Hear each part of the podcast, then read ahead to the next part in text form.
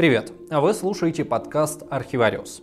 Здесь мы рассказываем истории о людях и событиях, ставших элементами поп-культуры, о чем все слышали, но не знали подробностей.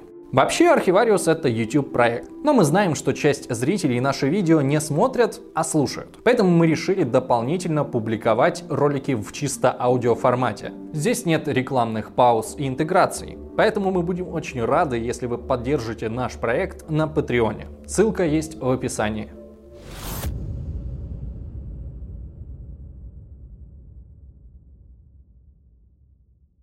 19 век стал одним из самых удивительных столетий в истории человечества. Бешеными темпами ускоряется научно-технический прогресс. Растет количество грамотных людей, а следовательно увеличивается и влияние на умы газет и журналов. Именно эта эпоха подарила нам феномен золотой лихорадки, когда десятки тысяч людей бросали все свои дела и отправлялись в далекую глушь с киркой, лопатой и праздничной надеждой разбогатеть. Сегодня я вам расскажу, чем же прославился Клондайк, как авантюристы-золотодобытчики помогли развитию бедных американских регионов и как обстояли дела с нелегальной добычей золота в России. Перед тем, как я начну вам что-либо рассказывать, сначала стоит объяснить, что вообще такое золотая лихорадка. Под золотой лихорадкой подразумевается добыча золота в новых месторождениях, которые свойственны массовость неорганизованность и примитивные методы работы. Название золотой лихорадки носит не один, не два и даже не три периода в истории. Такие массовые истерии вспыхивали в разное время и на разных континентах, но все они строились по одному и тому же принципу. Сначала кто-то совершенно случайно находит золотой самородок, обязательно где-нибудь в глуши и вдалеке от цивилизации. Про это становится известно, и в регион начинают съезжаться бесконечные толпы людей, жаждущих легких денег. У них нет ни квалификации, ни опыта.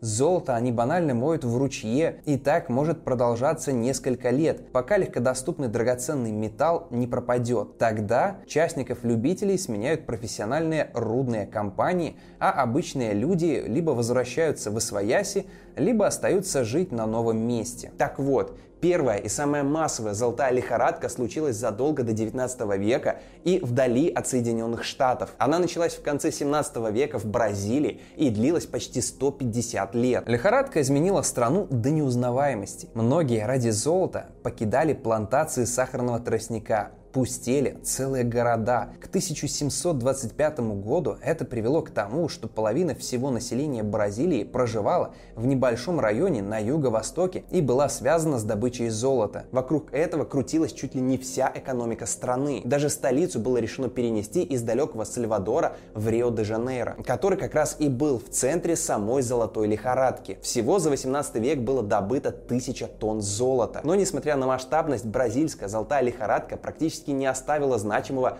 следа в мировой культуре. Причина, скорее всего, кроется в том, что она происходила португалоязычной среде. В очень ранние годы освоения Америки и весьма в диких местах. Люди, которые могли сделать бразильскую лихорадку явлением мировой культуры, попросту в ней не участвовали. Знаменитые писатели туда не ездили, газет тоже особо никто не издавал и тем более не читал. Хотя если копнуть глубже и посмотреть, с чего вдруг сотни тысяч людей кинулись на освоение богатств в Бразилию, то мы найдем одну из самых увлекательных приключенческих легенд в мире. Золото в Бразилии нашли так называемые бандейранты, охотники за индейцами. Это были целые португальские экспедиции, главной целью которых были поиск и захват индейцев в рабство. В середине 17 века власти поставили перед бандейрантами новую задачу – поиск месторождений драгоценных металлов. А так как к тому времени количество индейцев сильно сократилось, то многие португальцы полностью переключились на поиски золота. Особой популярностью в их среде пользовалась легенда о потерянных рудниках Мурибеки. Мурибеки – это не название города, храма или края, Soraya а прозвище обычного бандейранта по имени Белшор Диас. Ну то есть на самом деле он был не обычным бандейрантом, а сказочно богатым бандейрантом. Свое состояние он заработал как раз на добыче золота из секретных рудников. И под конец жизни Мурибеки решил стать таки дворянином и пообещал короне передать свои рудники в обмен на титул маркиза. Но король Филипп II попросту кинул Мурибеки. Сначала пообещал титул, а потом отказался от своих слов и сделал маркизом вообще другого человека. Может потому, что Мурибеки был наполовину индейцем, В общем, тут, естественно, обиделся и отказался раскрывать координаты рудников, за что его арестовали, приговорили к смерти, но казнить не успели, потому что Мурибеки умер сам. Так, по глупости короля, Португалия осталась без богатого источника золота. Ну а вообще, Филипп II был тем еще бездарем, который за все время своего правления, кажется, не издал ни одного нормального закона. Но это, короче, отдельная история. В общем, после смерти Мурибека искатели приключений кинулись искать его рудники. В конце 17 века им таки удалось найти несколько золотых жил, что привлекло еще больше людей в регион. Можно сказать, что с этого момента там официально началась золотая лихорадка. Народ все прибывал и прибывал. Среди старателей ходила легенда, что на самом деле открытое месторождение – это лишь бледное подобие настоящих сокровищ Мурибека. Его рудники сказочно богатые и все еще ищут своего открытия где-то в джунглях. Их пытались найти десятки экспедиций. На отчет об одной из таких экспедиций стал крайне популярен среди британских ученых и путешественников. Документ под кодовым названием «Рукопись 512» был опубликован в Лондоне в конце 18 века. Автор назвал его «Историческое Историческая реляция о неведомом и большом поселении, древнейшей, без жителей, кое было открыто в год 1753. Речь там шла об обнаружении в джунглях огромного покинутого города со следами обширных золотых и серебряных разработок. Это был очень необычный для тех мест город с огромными арками, античными портиками,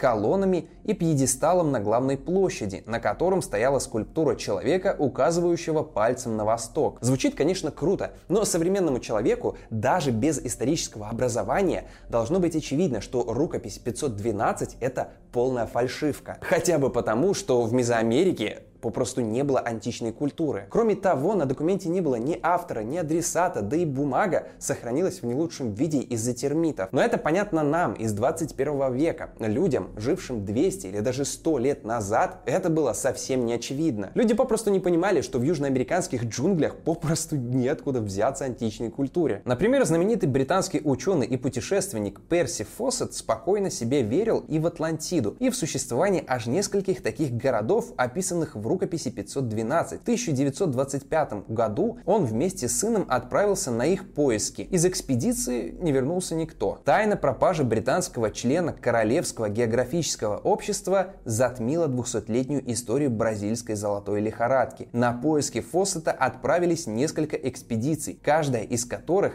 попадала в приключения и становилась мировой сенсацией. Одних захватывали в плен индейцы, в других гибли известные актеры. Поиском Фоссета посвящены посвящены десятки книг расследований, больше, чем об истории добычи золота в Бразилии. В 2016 году о Фоссете был снят фильм «Затерянный город Z». И всей этой шумихи не было бы, если бы не топорно сделанный фейк о несметных богатствах и тайном городе посреди джунглей. Но согласитесь, бразильская золотая лихорадка это не совсем то, что у нас ассоциируется с самим понятием золотой лихорадки. В нашем понимании золотая лихорадка это дикий запад, индейцы и на крайняк Калифорния. Но как вы уже поняли, феномен золотой лихорадки в географическом понятии это крайне широкое явление. И даже в пределах США существовал не только калифорнийский бум или бум золотодобычи на Аляске. Не менее интересной была золотая лихорадка, о которой вообще мало кто слышал.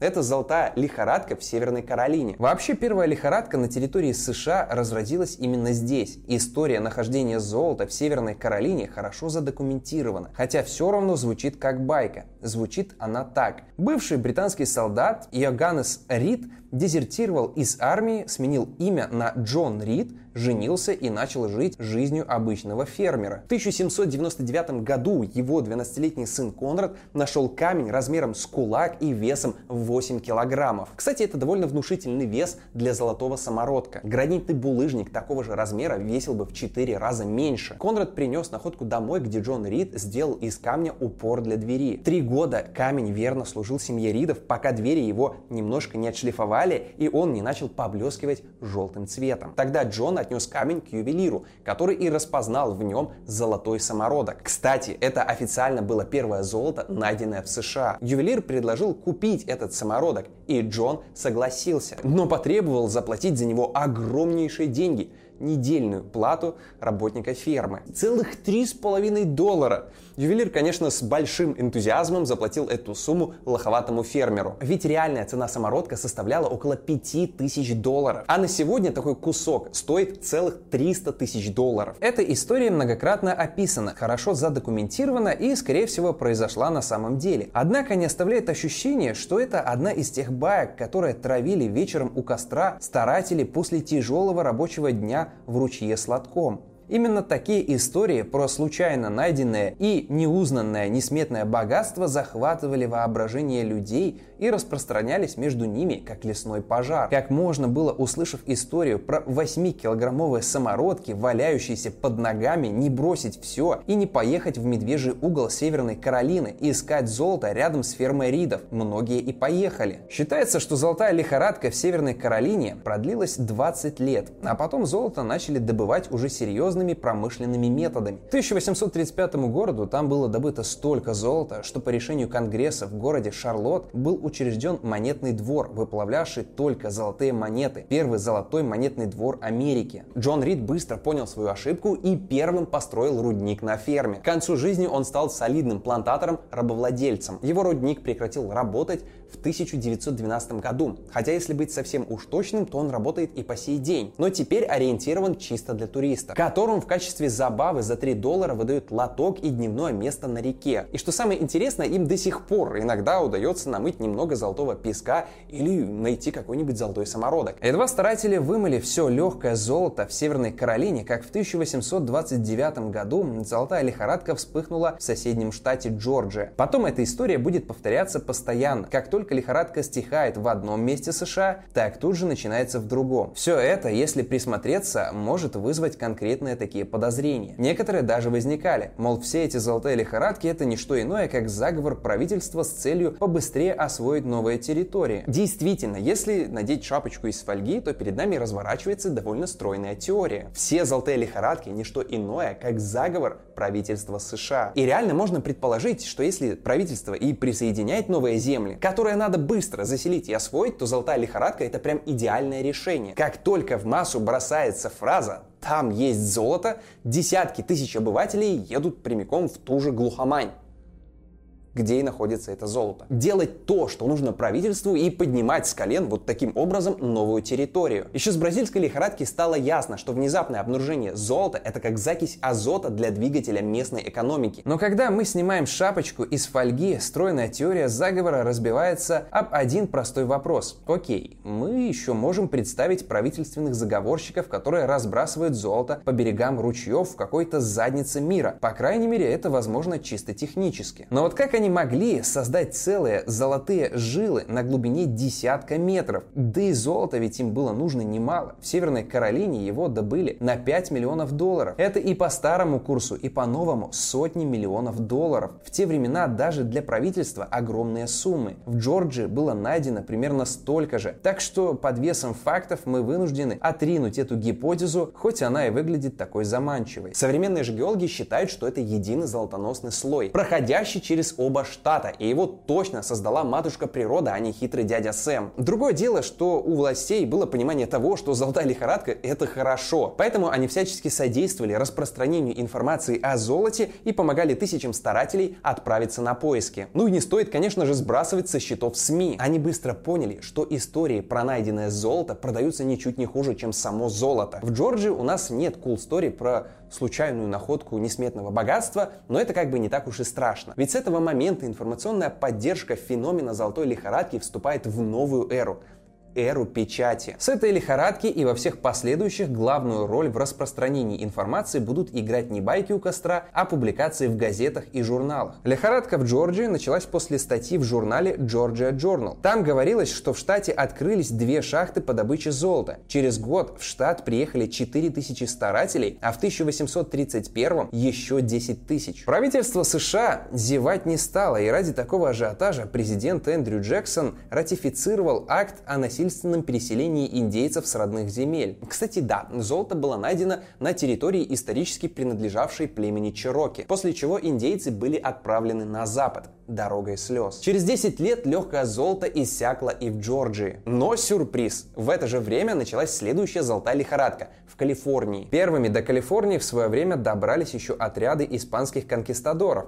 которые искали здесь мифические города с крышами из золота. Конечно же, ничего подобного им найти не удалось. Но на всякий случай конкистадоры присоединили эти земли к испанской короне. Правда, на их развитие и заселение как-то подзабили. Потому этим и занимались все, кому не лень. Иезуиты строили католические миссии. Русские строили форты и охотились на котиков. В смысле, на морских котиков. А то подумайте еще, что мы изверги какие-то. А еще было множество мигрантов со всего света, которые не считали себя подданными ни одной страны. Вскоре Мексика отделилась от Испании, а потом ввязалась в войну с США, которую проиграла. В Калифорнии, несмотря на многочисленность белого населения, случилась небольшая гражданская война, итогом которой стала продажа Калифорнии Соединенным Штатам за 15 миллионов долларов. За неделю до подписания этого документа 24 января 1848 года неподалеку от маленькой лесопилки были найдены первые кусочки золота. Хозяином лесопилки был некто Джон Саттер, эмигрант из Германии. Кстати, это ему в свое время русское правительство продало Форт Росс, российскую крепость в Калифорнии, за которую он, кстати, так и не расплатился. Так вот, этот Саттер оказался недоволен находкой золота на его земле. Он сразу понял, чем для его бизнеса обернется золотая лихорадка. Поэтому он даже попытался сохранить находку в секрете. И даже взял слово со своих работников никому о золоте не рассказывать. Но, как говорится, то, что знают двое, знают все. Вскоре слухи о находке золота дошли до редактора местной газете Сэмюэла Бреннана. Бреннан почувствовал запах легких денег и нет, не отправился в лес э, мыть золото в ручье. Он вложил все свои деньги в покупку инвентаря. Кирки, лопаты, тележки и всякое такое прочее. А потом сделал то, что как раз таки в дальнейшем и породит теорию, гласящую, что все золотые лихорадки были основаны на обмане рекламе и что на самом деле никакого золота никогда и не было. В общем, Бреннан купил немного золотого песка и напечатал в своей газете статью, где в красках описывал, что драгоценный металл валяется в Калифорнии буквально под ногами и в качестве доказательства демонстрировал бутылку с золотым песком. Эффект этой рекламной акции оказался потрясающим. Из Сан-Франциско на поиски золота ушло все мужское население. 29 мая газета Бреннана объявила о своем закрытии. От нас ушли все. И читатели, и печатники. По всей стране, от Сан-Франциско до Лос-Анджелеса, от морского побережья до подножья Сьерра-Невады звучит один и тот же душераздирающий вопль. Золото! Золото! Золото!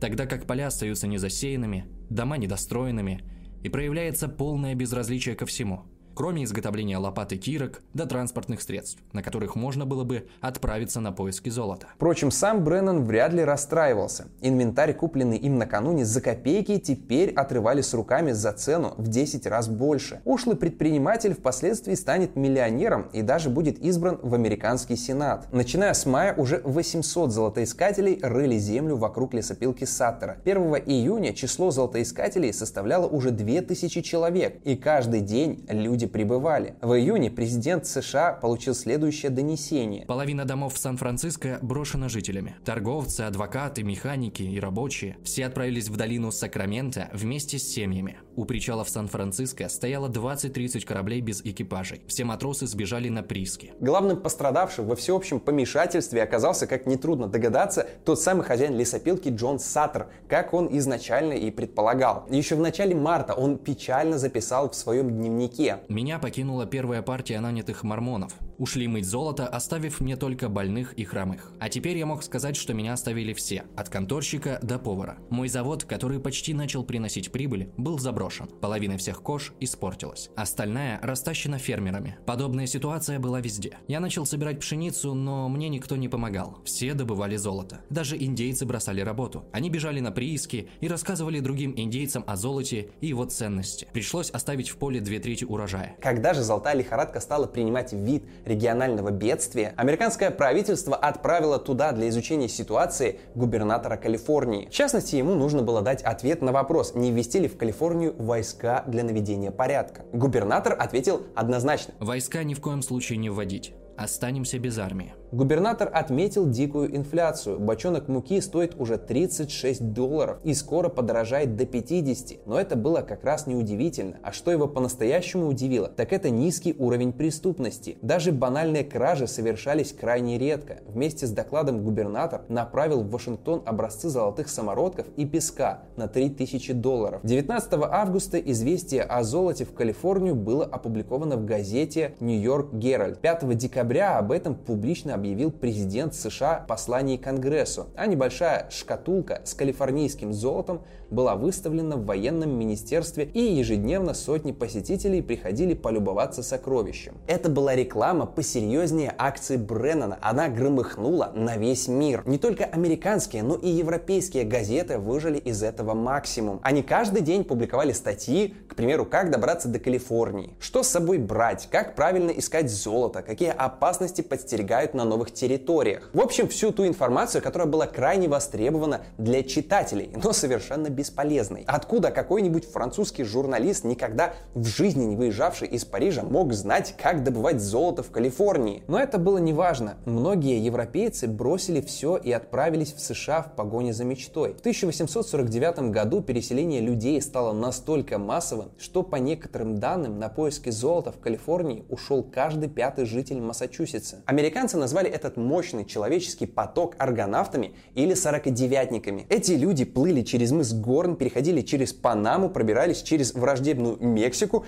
или шли большими караванами через земли индейцев. Тысячи погибли по пути, но десятки тысяч все же добрались до Золотого Штата, как теперь стали называть Калифорнию. Уже к 1849 году численность жителей Сан-Франциско увеличилась до 25 тысяч, а люди все продолжали прибывать и прибывать еще несколько лет к ряду. И почти всех их ждало разочарование. Легкодоступное золото в Калифорнии оказалось истощено еще быстрее, чем в Джорджии или Северной Каролине. Уже в 1851 году добывать его приходилось уже серьезными промышленными методами. Время одиночек с лотками закончилось, не успев и начаться. Но именно в этих несколько безумных лет было сформировано самосознание американцев. Из этой гонки за золотом в Калифорнии выросли идеи об американской мечте, о первом заработанном долларе и миллионе. Они легли в основу культуры фронтира, из которой исходит склонность американцев к самоуправлению, свободному ношению оружия, самосудам. Это сформировало идеологию американской культуры и американский национальный характер. Ну а мир получил от калифорнийской золотой лихорадки джинсы, которые начал шить для золотоискателей немецкий эмигрант Леви Штраус. Вскоре эти крепкие демократические штаны покорили всю Америку, а за ней и всю планету. Это было безумие, которое закончилось, не успев начаться, но довольно громкое и крайне влиятельное по своим последствиям. А теперь, с вашего позволения, я хотел бы перейти к самой известной и самой запомнившейся золотой лихорадке, которая была не столь массовой, как калифорнийская, но не менее известной. Клондайская золотая лихорадка по всем параметрам уступает калифорнийской и по числу добытого драгметалла и по количеству приехавших на прииски старателей. Однако в общественном сознании именно она является номером один среди всех золотых лихорадок. Как же так получилось? Ну, формально золотых лихорадок на севере Америки было две, с интервалом почти в полвека. Первое золото там нашли сразу же, как только начала затихать лихорадка в Калифорнии в начале 1850-х годов на реке Фрейзер в Британской Колумбии. Сейчас это, конечно, территория Канады, но тогда она принадлежала Британской империи. Английские власти, которые буквально только что оказались свидетелями массовой истерии, вызванной находкой золота в Калифорнии, поняли, что им такая головная боль нафиг прям не нужна. Тем более, кто этих прытких американцев прям знает. Они все сплошь подозрительные. Если в Британскую Колумбию приедет много поселенцев, то рано или поздно встанет вопрос, кому, мать его, эти земли все-таки принадлежат? Все еще Англии или уже Америки? Вот поэтому там и были введены крайне жесткие правила для старателей. Но англичанам, можно сказать, повезло. Золота там оказалось немного, и отряды золотоискателей двинулись на север, и к концу века они дошли до самого дремучего угла американского континента – Аляски, бывшей русской Америки в 1867 году купленной американцами. В 1896 году в реке Клондайк несколько старателей смогли намыть столько золота, что доверху наполнили чехол для ружья. С тех пор Клондайк и стал синонимом благословенного края, где золото валяется прямо под ногами. Северная золотая лихорадка, так же как и калифорнийская, продлилась лишь несколько лет, привлекла на порядок меньше старателей, которые добыли около 500 тонн золота. Для сравнения, в Калифорнии за тот же период добыли 4000 тонн. Но когда люди слышат словосочетание «золотая лихорадка», то в первую очередь вспоминают заснеженные леса, а не палящее солнце Сакрамента. И все это во многом заслуга одного лишь человека, писателя Джека Лондона. Начинающий литератор, 23-летний Джек отправился на север в 1897 году. Он одним из первых прошел тяжелым перевалом Челкут, получил во владение участок реки, но золота там не оказалось. Джек перезимовал в этих диких землях, голодал, болел цингой, а весной уехал и навсегда навсегда оставил попытки разбогатеть таким образом. Но его покорила северная природа и мужество старателей, которые умудрялись добывать золото в вечной мерзлоте, растапливая ее кострами и паром. Он написал об этом десятки рассказов и несколько романов и навсегда сформировал образ золотоискателя в западной культуре. В этом плане северной золотой лихорадке очень повезло. Если Северную Каролину и Джорджию мировая культура практически не заметила, калифорнийскую отразила лишь спустя столетия, как и лихорадку в Южной Дакоте Дакоте, я о ней сегодня не упоминал, но именно там разворачивается событие популярного сериала Дедвуд. А вот Клондайк прославился буквально сразу же. В этом даже есть что-то обидное. Именно Калифорния показала, что золотая лихорадка – это такое историческое явление, которое не должно пройти мимо мировой культуры. Но лихорадку в Калифорнии литература все же прошляпила. Но зато расписала и прославила следующую, значительно меньшую по масштабам лихорадку на Клондайке. Про него писал не только Джек Лондон, но и Джеймс Кервуд и даже Жюль Верн. Слушая мой рассказ, некоторые из вас, наверное, возразят. Подожди, а как же золотая лихорадка в России? В России до сих пор много золота. Неужели здесь не существовало такого феномена, как в Америке. Вообще в свое время подобные золотые лихорадки случались абсолютно по всему миру. В Африке, в Южной Америке, несколько штук в Австралии даже. И конечно же, конечно же была своя лихорадка и в России. Причем началась она даже раньше калифорнийской, в 1828 году. Ее появление связано с полулегендарным человеком по имени Егор Лесной. Это был то ли старообрядец, то ли сыльный, который жил на реке Сухой Берекуль. Это нынешняя Кемеровская область. Где-то там он нашел золото золота. Неплохо зарабатывал, но место золотоносной жилы никому не открывал. За год до этого братья-купцы Поповы получили официальное разрешение на добычу золота в Сибири и отправились в лес поговорить с лесным. Но что-то пошло не так. Согласно официальной версии, купцы нашли старателя-отшельника задушенным неизвестными преступниками. А через несколько дней подали заявку на участок на реке Берекуль, который оказался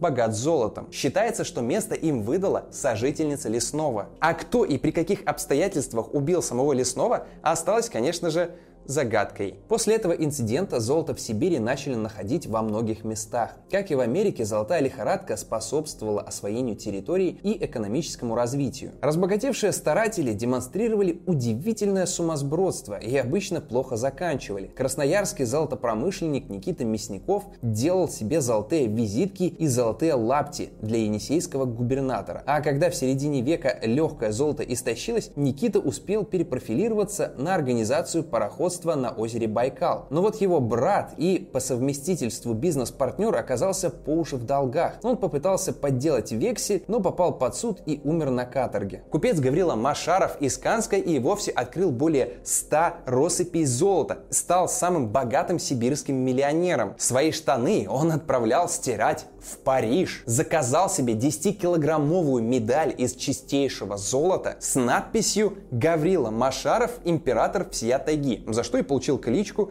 «Таежный Наполеон». Прикуривал он 100-рублевыми банкнотами, купал коней в шампанском, выстроил себе огромный особняк посреди леса, ну, собственно, в котором его и убили грабители. Итак, куда ни посмотри, самые крупные в России ленские золотые прииски больше всего прославились не количеством добытого золота, а расстрелом рабочих в 1912 году. Старатель-любитель Никифор Сюткин, который нашел самый крупный в истории России золотой самородок весом в 36 килограмм, спился и умер. Шальное сибирское золото не приносило людям счастья. А позднее, в 20 веке, дальневосточное золото и вовсе станет синонимом смерти и страданий, поскольку на золотые рудники будут массово отправляться заключенные ГУЛАГа. Наверное, из-за этой тоскливой трагичности сибирская лихорадка почти не оставила след в русской культуре. О ней немного писал Мамин Сибиряк, еще можно вспомнить роман Шишкина «Угрюм река». Но на этом почти все, и это как бы немного печально, потому что золотая лихорадка, помимо прочего, породила редкое для российской истории явление – Желтугинскую республику, которая располагалась на территории современного Китая. По легенде, золото в тех местах нашел местный мальчик Ванька, который копал на берегу реки Желтуги могилу для своей матери. В 80-х слухи о золоте привлекли туда тысячи вольных старателей из России и Китая. Так как формально прииски находились вне юрисдикции России, а состояние китайского государства в конце 19 века было таково, что оно почти ничего на своей территории не контролировало, поначалу в стихийном поселении, сложившемся около места добычи золота, царил полный беспредел. Туда съезжались авантюристы со всего мира, в том числе из США, где как раз закончилась очередная золотая лихорадка. Спиртное лилось рекой, убийства и грабежи случались ежедневно. Чашу терпения местных переполнило убийство повара. Ему 40 раз ударили молотком по голове. Вид трупа был настолько омерзителен,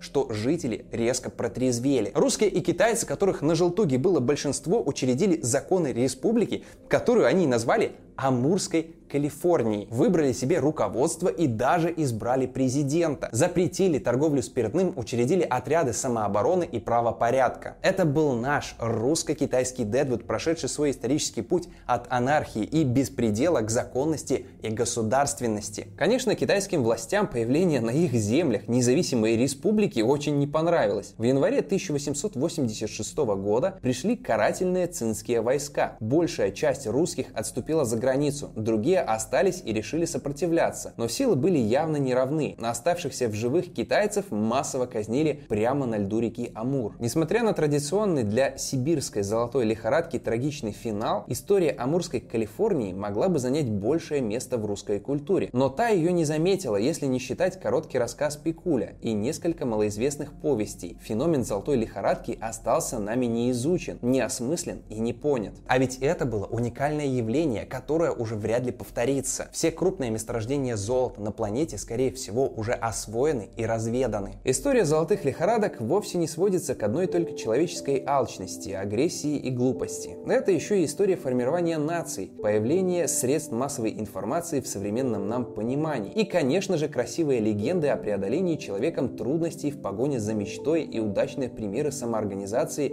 и кооперации. Прокатившиеся по миру золотые лихорадки сформировали 19 век не хуже, чем, скажем, наполеоновские войны. А именно в этом веке были заложены основы современного мира, мира, в котором мы сейчас живем. А на этом у меня все. Не забывайте ставить лайки и писать комменты. Это все, безусловно, поможет новым зрителям узнать о таком канале, как Архивариус то есть об этом канале. И еще, ребят, я настоятельно вас прошу посмотреть предыдущий ролик про масонов, так как я уже говорил, что YouTube его демонетизировал, и ролик остался, так сказать, неудел. Буду рад, если вы после просмотра этого ролика, ну, если, конечно, не смотрели, посмотрите еще и его. Спасибо тем, кто поддерживает наш канал на Патреоне. Отдельная благодарность, конечно же, Ане Макуниной. И, кстати, вы тоже можете стать спонсорами Архивариуса и получить доступ к дополнительным материалам. Ссылка на Patreon будет в описании. Пока и, наверное, уже до встречи в следующем ролике.